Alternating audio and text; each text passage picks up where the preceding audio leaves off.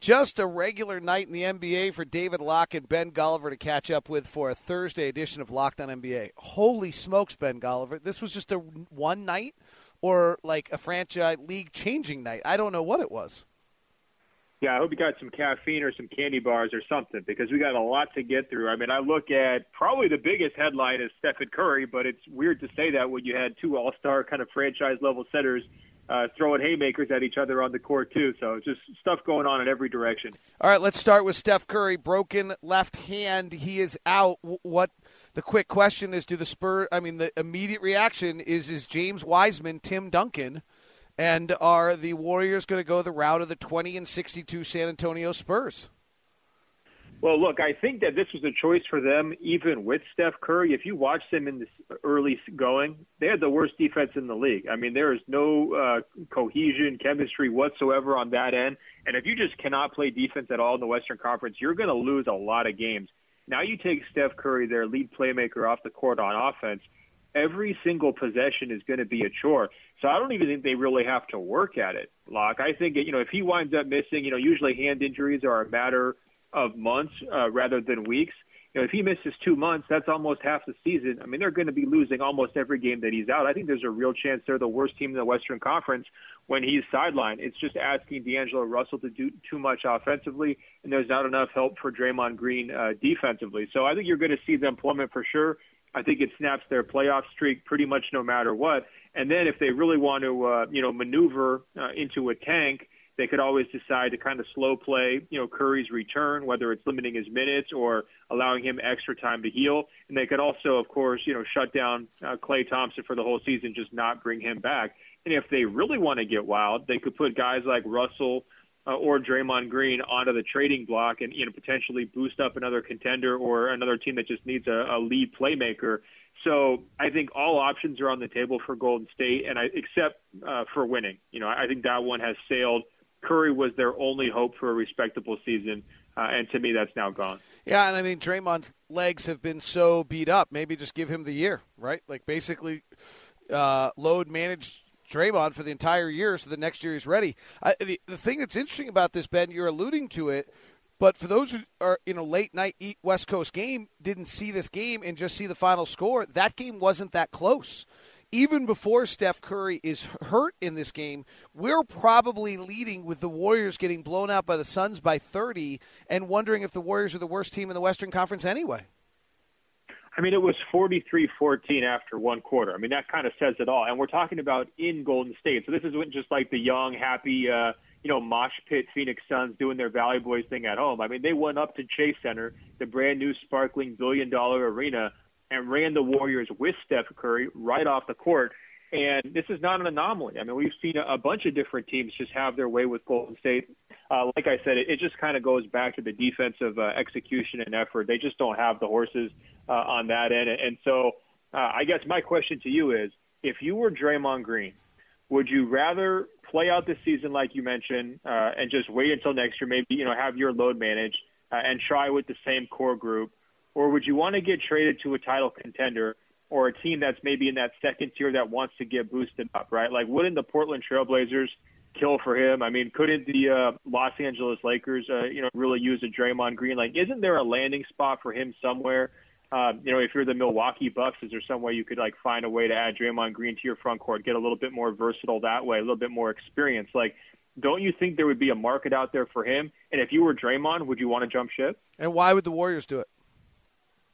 I mean, I think if you're the Warriors, uh, it's like you know uh, the, the straw that broke the camel's back, right? It's like how many different injuries do we have? You look at Draymond; he's he's 29. He's going to be uh, you know this huge hundred million dollar contract for the next four years, and you just decide, look, we wanted to try to make this work, uh, bring back the same core, have another run at it, but.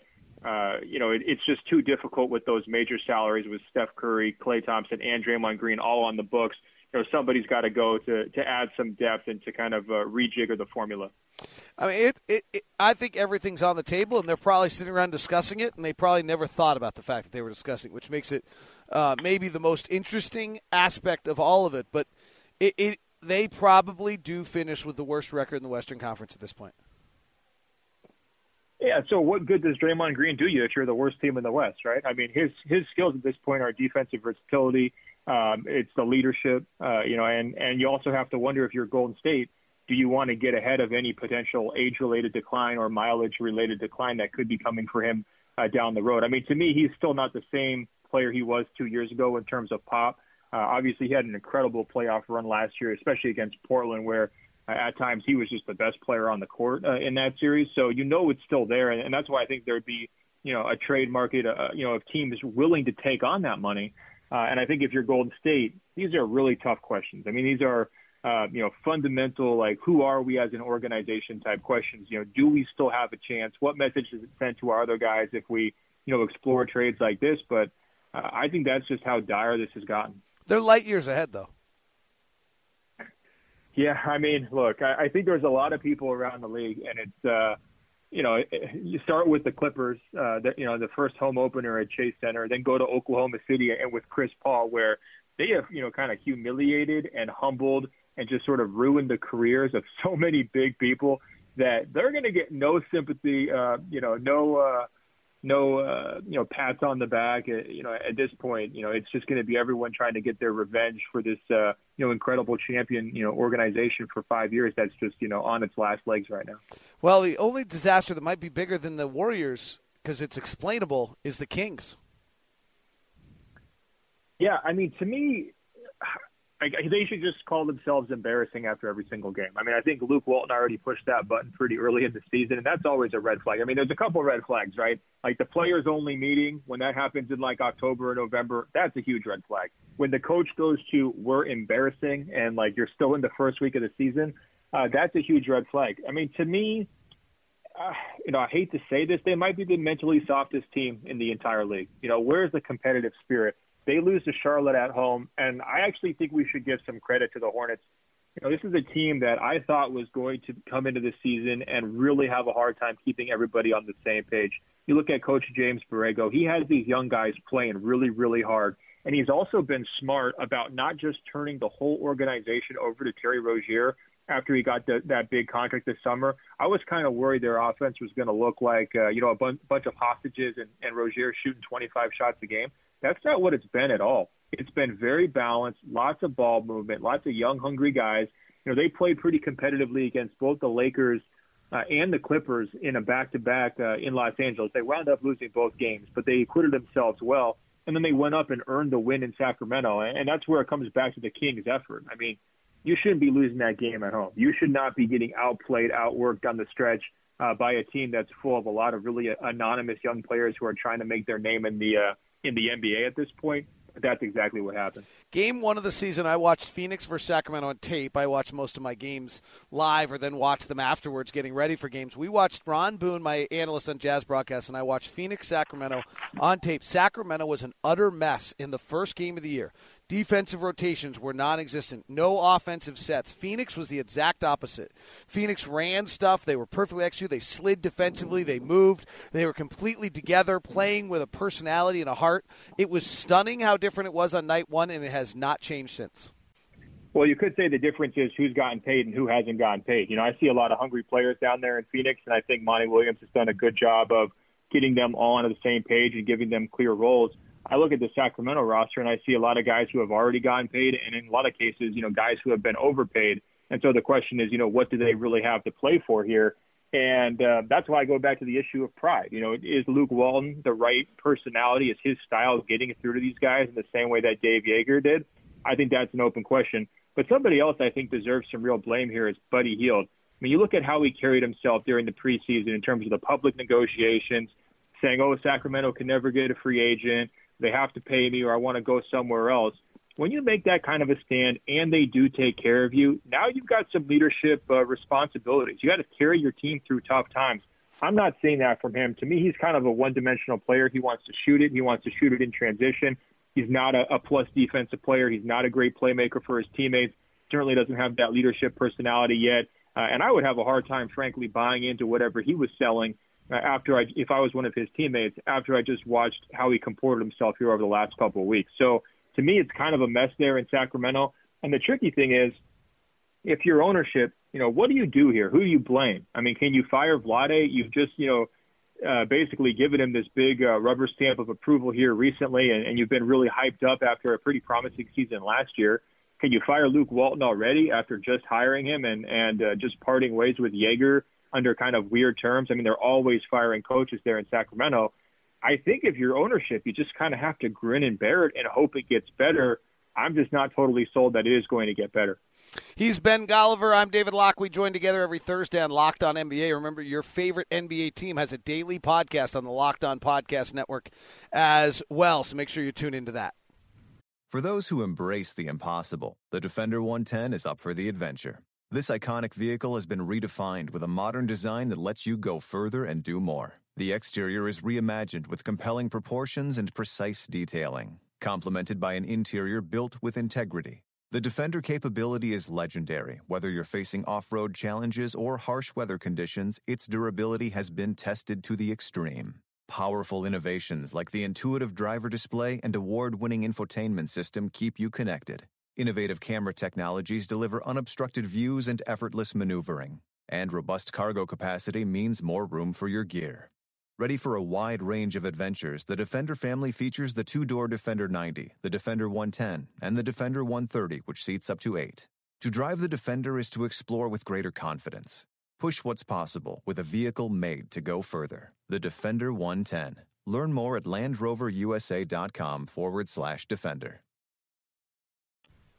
Indochino is the world's largest made-to-measure menswear brand. Start your style upgrade now with $30 off your total purchase of $3.99 or more at Indochino.com when entering Locked On at checkout. All right, where do we go next? Fight of seven footers or the third highest scoring non-overtime game in NBA history? Where would we? Where? What? What on the roulette wheel of NBA incredible topics on this crazy night would you like, Ben? I, you know, I think it's the fight, uh, to be honest, because I've I've loved to compare Karl-Anthony Towns and Joel Embiid over the years. I mean, clearly there's different styles, right? I think Towns is like the super gifted, smooth shooting offensive uh, center. Embiid's the more rugged, uh, defensive minded, big bodied kind of bully type uh, defensive center. You've got Towns, who's sort of been stranded in Minnesota as they try to find a way to build around him. And, and with Embiid, it's been this kind of like pretty purposeful uh, you know, uh, pardon the, the language, but uh, process oriented building structure around him where he's, you know, got a pretty good sidekick with Ben Simmons, you know, the type of talent that, uh, you know, maybe a player like Karl-Anthony Towns wishes Andrew Wiggins was. So they just make for this very, very interesting contrasting duo because they're both great. They're both clearly franchise players. They're both, uh, you know, arguably top 10 guys in the league.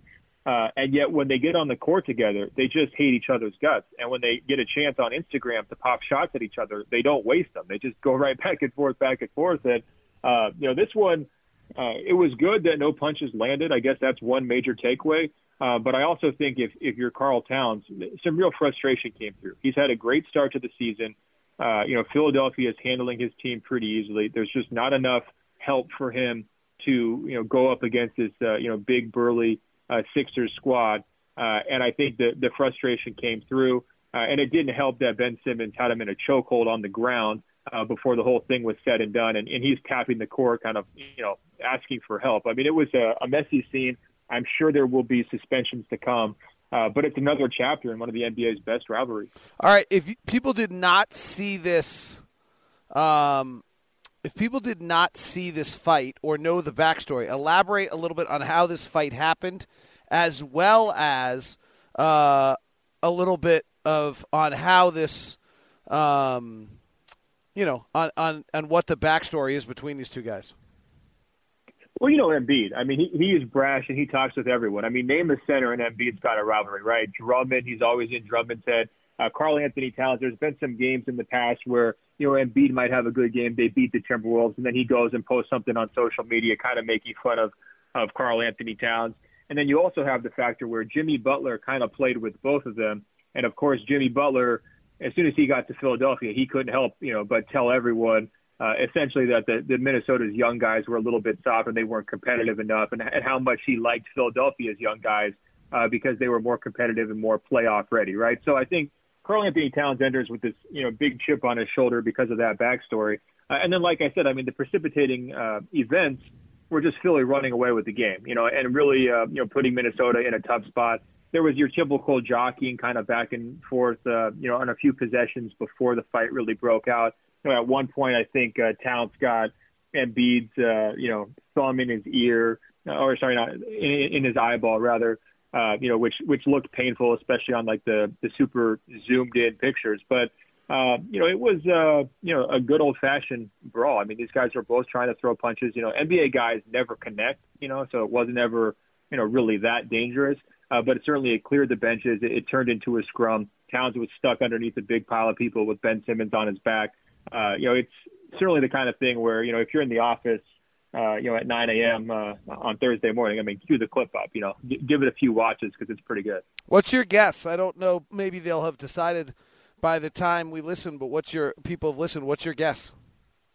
Uh, I would say you know one or two games for these guys. Uh, I and I would also guess that it'll be even, you know, both ways. I think Embiid was trying to lobby and say that you know he didn't deserve anything, but I think given kind of the the, the provocations and the fact that after the game, uh, you know, he was kind of egging on Towns again with some more social media comments. Uh, you know, basically, you know, saying that uh, you know Embiid's tougher and, and all these kinds of things. I think that that will all contribute to making sure that he gets suspended. What is your take on Philadelphia here in the early going and on how good this team is? Oh, they're really good, and uh, I think you know another story that's like you know buried on page ten of the sports page was Milwaukee blowing a gigantic lead against Boston, getting totally outworked and outplayed in the second half. And so, you know, if I'm looking at who's been the best team, you know, so far in the Eastern Conference, I mean, I think that Philly's got a really strong argument, uh, you know, to be in that spot. Um, they haven't had I would say as many continuity questions as some teams have, have you know, with, with new pieces to start the season. Um, I think it helps that they've got some proven guys who just know what they're doing defensively and they can lock up a lot of teams, uh, you know, pretty much, you know, off the strength of, of that. Uh, but you know, we knew that they were going to be one of the most talented teams in the East coming into the season. I just think they've played to that. What do you think? Well, uh, I haven't seen them enough. I mean, I think it's interesting how they're forming that rotation. Thybulle obviously is finding a way to give them, you know, 21 minutes a night. Um, and so some of the questions about what they were doing on the backside of this kind of incredible starting five seems to be, and they're finding answers for that, and they've been successful uh, with that group on the floor. And if they if that group's you know holds its own, then this team is is remarkable because they have the best starting five in the league. Yeah, I mean they held Minnesota to 43 in the first half, right? I mean, so that kind of tells you like they've established their style of play.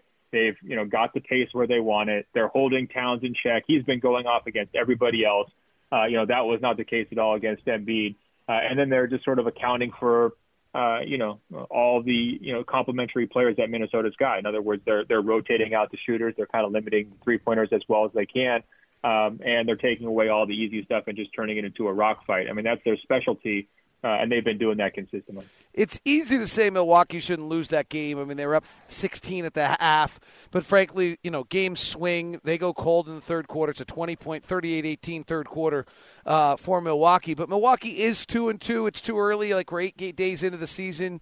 Uh, you don't want to get too worried about things, but I don't know. Wesley Matthews is an, is an older player. He's certainly not Malcolm Brogdon. Um, are you? How concerned do you get about Milwaukee at all? Well, I think here's the concern. I think the concern is that last year they don't lose that game. You know, last year they just kind of put their foot on the pedal and, and they just, you know, kind of humble and humiliate and break the other team's spirit. I mean, that's how you win 60 games, right? Like you don't screw around when you get a big lead. You just take care of business.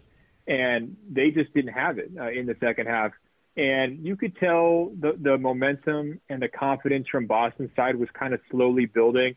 Uh, you know, Marcus Smart had a number of kind of key, just momentum changing plays.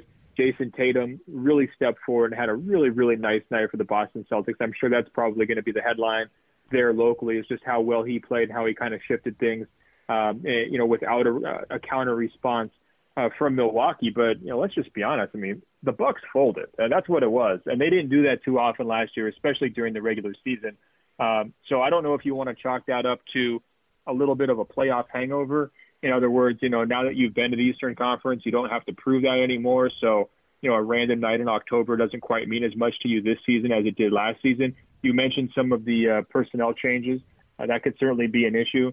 Um, and, Giannis just went quiet late, you know, uncharacteristically quiet. Um, and I think ultimately, like a lot of times when they were uh, just demoralizing or taking teams apart last year, uh, it was because he was just insatiable. And uh, I think he just, I don't know if he hit a wall or what happened, but uh, they were, to me, one of the bigger disappointments of the night. Every Thursday, it's Ben Golliver. I'm David Locke. We're with you. Tomorrow, Anthony Irwin and Adam Mares take the Friday show. Monday is Josh Lloyd bringing you the great uh, local experts on the biggest stories, recapping the weekend. You also have two other national shows on the Locked On Podcast Network with Rejecting the Screen and with Adam Kozlov and, or Adam, Noah Kozlov and Adam Stenko and Hollinger and Duncan on Mondays here on the Locked On Podcast Network. By the way, Richard Jefferson is the guest on Rejecting the Screen today.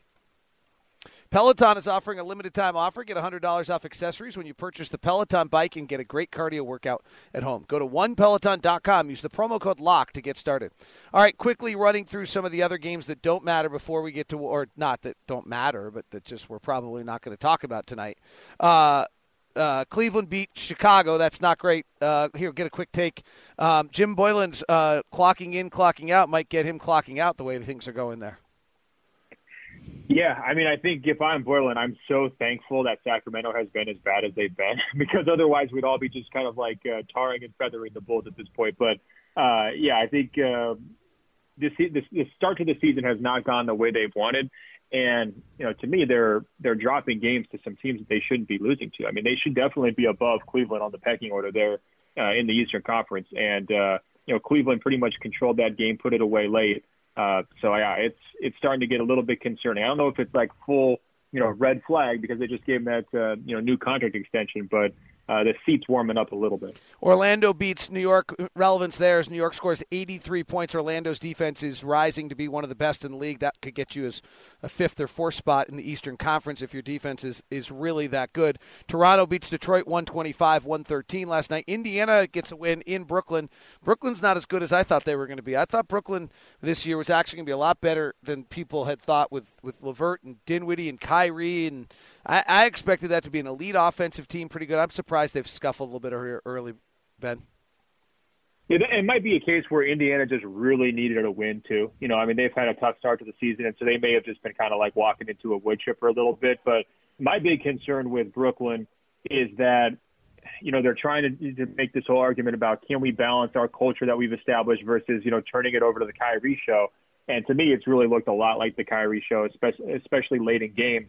And as phenomenal as he is as a uh, you know a playmaker, a shot creator, and uh, you know a big shot maker, you know if you're going to go isolation and just have one guy do everything late in games, you're going to lose a lot of those games. I mean, almost no matter how good your player is. I wish they you know were able to pull in a little bit more of of what made the Nets uh, an attractive destination in the first place. You know, maintaining the balance uh, and not just kind of doing uh, you know the one on five show. Uh, Sabonis, Miles Turner sprains an ankle, leaves the game. Sabonis plays the center. He scores 29 points, has eight rebounds, four assists. Worth keeping an eye on in uh, Indiana, depending on how long Miles Turner is out. All right, quickly running through the other ones tonight because there's one we've got to talk about. Portland wins in Oklahoma City, 102-99. Utah beats the Kawhi Leonard and Paul George-less Clippers. The only relevance there is Utah has held all five opponents under 100 points, and their defense might be great without Derek Favors. We touched on Charlotte beating Sacramento and Phoenix beating Golden State. And that leads us to this the third highest scoring game, non overtime in NBA history. Rockets 159, Wizards 158. Holy smokes. No, look, I mean, this was Rucker Park or, or Barry Farms or whatever you want to say. I mean, it really was on an NBA court. It was crazy. I think uh, the Wizards, all told, had seven guys in double figures, including Bradley Beal with 46. The Rockets, uh, meanwhile, I think they had six guys in double figures. James Harden had 59. And the end game was, I mean, the whole thing was crazy. I mean, it started off as a shootout, and they just never relented. It was so much one on one play, just guys driving past their defenders. Nobody could stop anybody, as you might imagine by the scoreline. But they just kept kind of raising the stakes late, and it was just like, you know, big play after big play after big play. There was some uh, kind of questionable calls. I'm sure the Wizards fans are upset about. You know, Harden got bailed out in the closing seconds, uh, you know, to kind of you know, get the the final free throw to steal it.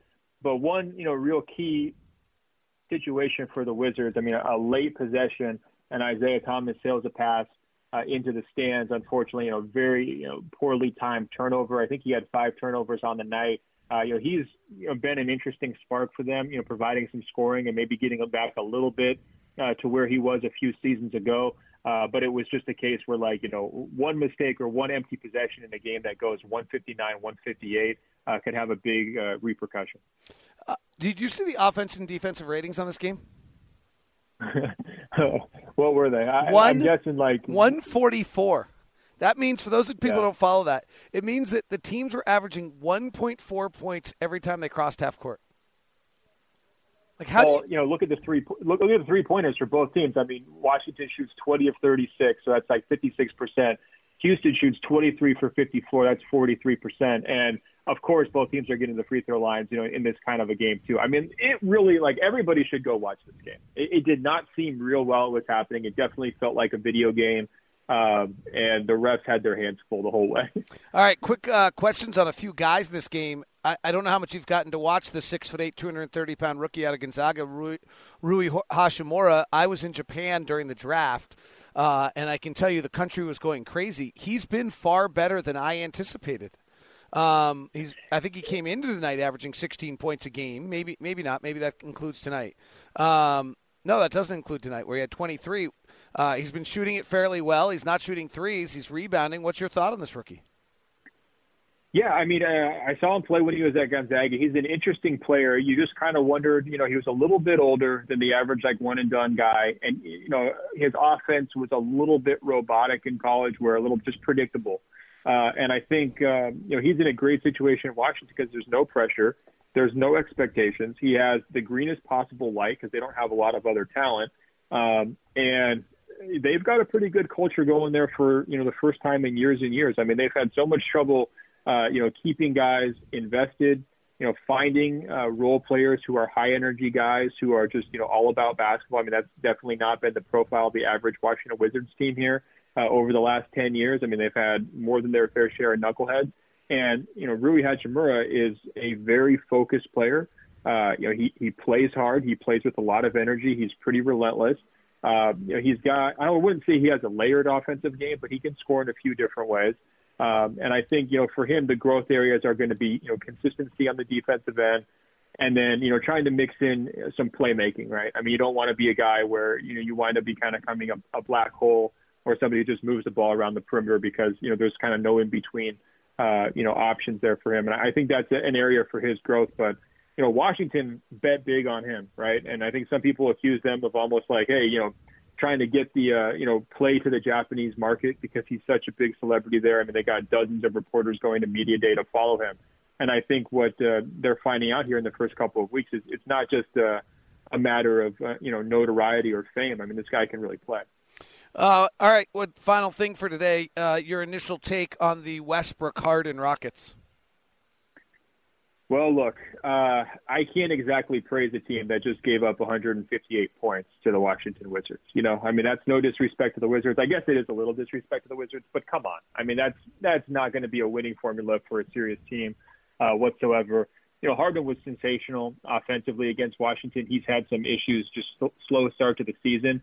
Um, but my concerns that you know coming in that they would be uh, you know, a little bit, uh, you know, oil and water in some ways in terms of Westbrook wanting to play very frantic and, and Harden having shown such great efficiency in a more deliberate style, but then also, you know, them overlapping too much, you know, and getting into situations where, uh, you know, one, only one guy can have the ball, the other guy's kind of standing around watching. I mean, those concerns uh, have been validated, you know, definitely at times here in their first uh, week or so but defensively uh, is the real issue. I don't know how you play high level defense. I don't know how you win a playoff series against uh, the Clippers or the Utah Jazz, who you mentioned, or even a team like the Lakers, uh, if you just can't stop anybody. And I think that's my big concern with this group is if you're playing Harden and Westbrook during crunch time, are you getting enough stops? Are you versatile enough? Can you stop, you know, the, the lead wings uh, in this league? At a high enough level to be able to win games. I'm just not sure they can. He's Ben Golliver. How do you get your newsletter on the Washington Post? It's a must-have for all NBA fans. Yeah, it comes out every Monday. Just uh, you know, you can search for the uh, NBA Post Up newsletter on Washington Post. You can go to my Twitter page. There's a link there as well at Ben Golliver. He's Ben Golliver. I'm David Locke. We'll be with you every Thursday. Adam and uh, Anthony are with you tomorrow. Make sure you get locked on NBA every day. It's your 30 minute rundown of the events of the night before and usually looking ahead, but there was too much tonight to take place. Are we going with Steph Curry as the biggest story of the night? Oh, I think so. I, I think so because this is a team that's made the playoffs. I think like six or seven years straight, made the finals five years straight, and now they're toast. You know, and and that uh, doesn't happen too often. All right, he's Ben Golliver. I'm David Locke. As I said, thanks for tuning in. Go listen to Rejecting the Screen with Richard Jefferson or Hollinger and Duncan if you haven't already grabbed that, or your favorite teams daily NBA podcast on the Locked On Podcast Network.